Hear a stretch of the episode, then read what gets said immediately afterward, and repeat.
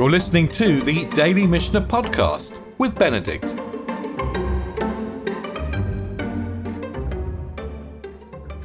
Okay, let's pick up where we left off yesterday. We're going to close out tonight the end of chapter 9 and the law of removal, the law of getting food out of our house when it's no longer available in the um, in the fields. And by the way, I added to the source sheet near the beginning of chapter 9 the commentary of the Rambam of Maimonides on the second Mishnah, in which he explains the whole philosophy of the law of removal. So if you're in that part of the source sheet, it's well worth just having a look there. But what we're going to do tonight is to look at three Mishnayot which close out the chapter and which have completely different topics. And I said before, by the way, that sometimes I find the structure of the Mishnah of Shvi'it very puzzling. And, you know, many Mishnah, many Masechtot, many tractates of the Mishnah are very, very highly structured and very carefully structured. Maybe this one is too, I find it hard to puzzle it out.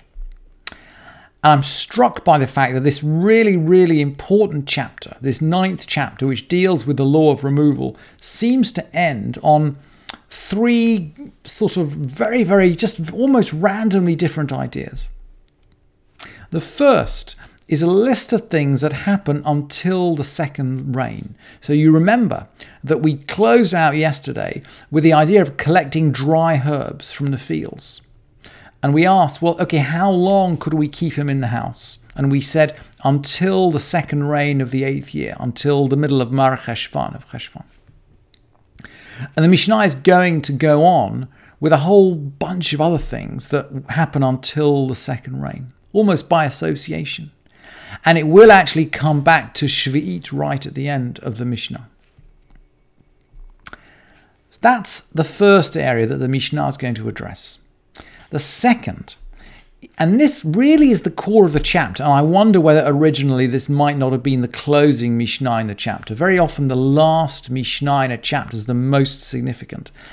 And the, it's interesting, the penultimate, the second to last Mishnah in this chapter, really talks about how we carry out the law of removal. It's as if this Mishnah, this penultimate Mishnah, might be the very heart of the chapter.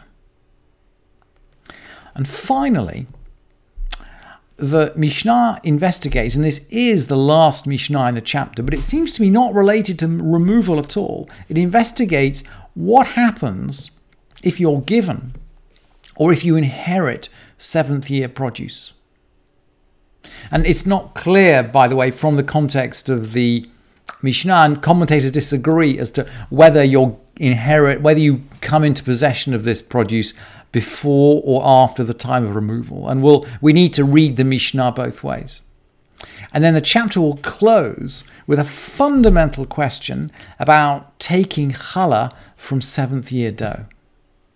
So it comes back to a fundamental issue of uh, Shvi'it, but not particularly one related to removal. So that is really the plan for tonight to zip rapidly through three completely different topics, which between them close out the ninth chapter of the Mishnah of Shvi'it. So let's start with the second rain. And remember, where we closed off yesterday afternoon was that we can gather um, moist herbs until the moisture dries up, but dry herbs until the second rainfall. And we learned from the Gemara in Ta'anit that the second rainfall is somewhere around the middle of, of Cheshvan. Okay, we might disagree exactly when in Cheshvan, but it's somewhere around Cheshvan, and that makes sense to us, right? Because we know if we're in the land of Israel, then the rain might be falling around kind of the time of Cheshvan. And the Mishnah now is going to ask, okay, Kayot Seba, along similar lines, what if you rent a house to someone until the rains? When is that? And the Mishnah answers, Ad shetered riviyashnia, until the second rainfall. Or if you made a vow not to derive any benefit from your friend until the rains, well, when is that? Ad shetered riviyashnia, until the second rainfall. And until when may poor people enter orchards to pick? And by the way, the Rambam makes clear we're talking here about ordinary years, years one to six. This is not the seventh year. So poor people are coming into the orchards to take their pe'ah and their leket, to take the ordinary gatherings that they're entitled to through the through you know years one to six. Until when can they enter the orchards? Ad shetered rivyashni until the second rainfall. And now and then the Mishnah almost it's it's almost like an arc. It's almost like an arc of poetry. It's going to come back to Shvi'it and when me'ematai, this is now not ad ematai, not until when, but may ematai. So you can see, if you like, the Mishnah has gone off on its little discursus. And okay, the Mishnah does this sometimes. Sometimes by association, it just brings in a whole range of ideas. And now it's coming back to its roots. May ematai, from when? Nehenin v'sorf. Uh, Nhenin v'sorfin batevnu. Now we've already talked.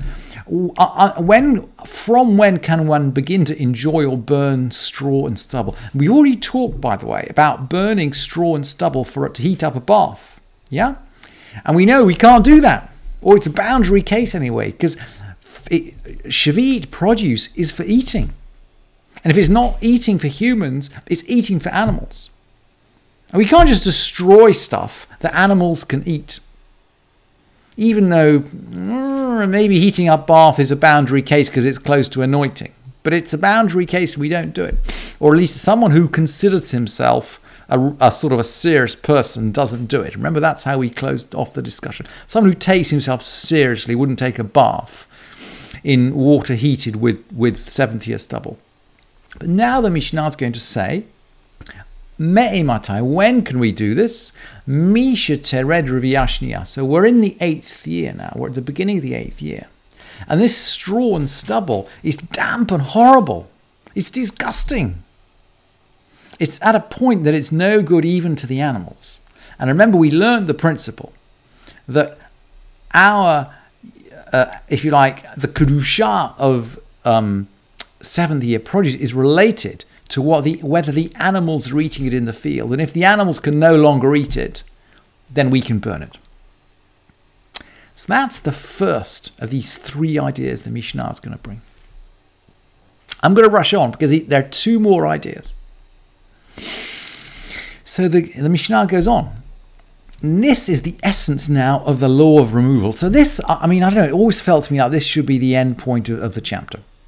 Mishailo perot eat Vehigia Sha'at Habiur. So the time of removal has come, right? And we've talked a lot about when this time of removal is, and it depends on local geography, it depends on local plants, it depends on what's available. Okay, the time has come. What do you do? You, you go to everyone in your house and you give them enough food for three meals. You're allowed to keep food for three meals. Everything else has to go out in the field you can keep for three meals. And Rabbi Yehuda says, Now you asked about this a couple of weeks, uh, about one week ago, I think.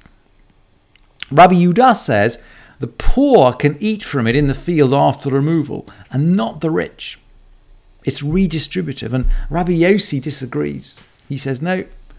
It's um, Rabbi Yossi says poor people and rich people are equal. Ochlin, everybody's um, echad aniim echad ashirim. You know, rich, and, and it's very interesting. So in this particular case, rich people and poor people are equal. They can both share. It's ownerless. This produce, everybody can share in the produce that is out in the fields after achar habiur, after the removal. So, and uh, yeah, you can see why it feels like this should be the end of the chapter, but the chapter doesn't stop there. goes on really another boundary case. Misha, someone who inherited Misha Hayulo Perot Shvi'it Shinaflulo Birusha or Shenat or Shenitnulo But Matana. So you haven't gone out and acquired these um, 70 year produces for money, but you've got them now. Well, what are you going to do? And the Mishnah, it's not quite clear, by the way, from the context or from the commentators, whether this is before or after the removal time. So we, let's just try to keep both in mind. So Rabbi Eliezer says you have to just give them away. And the um, you have to just give them away. And the sages come back and say, Ein niskar, you can't let the sinner benefit. What are we talking about here? And certainly after the biur, the person you give the food to can't take possession of it.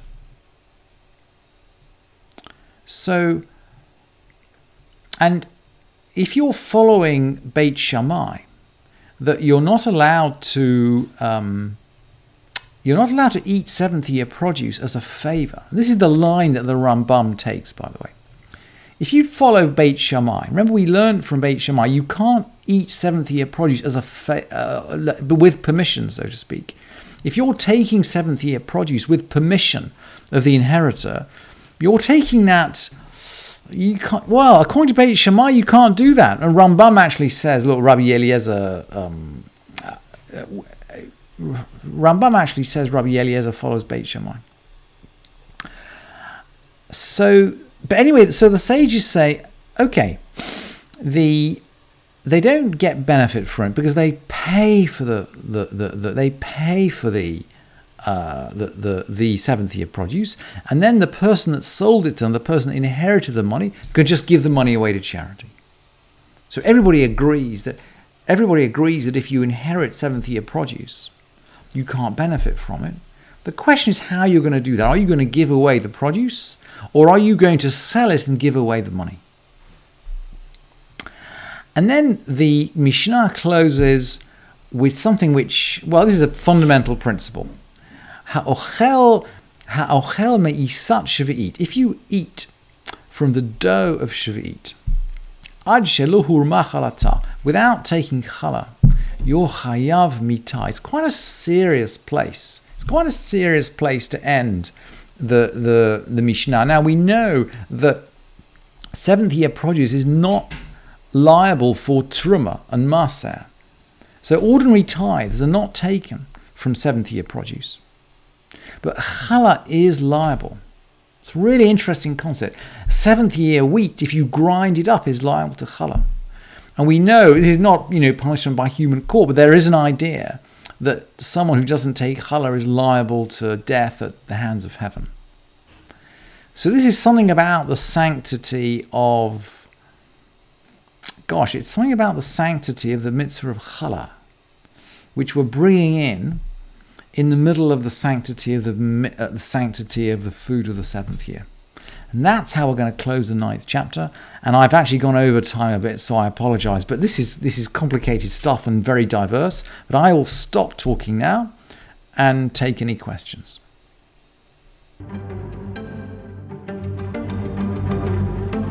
Thank you for listening to this edition of the Daily Mishnah Podcast with Benedict.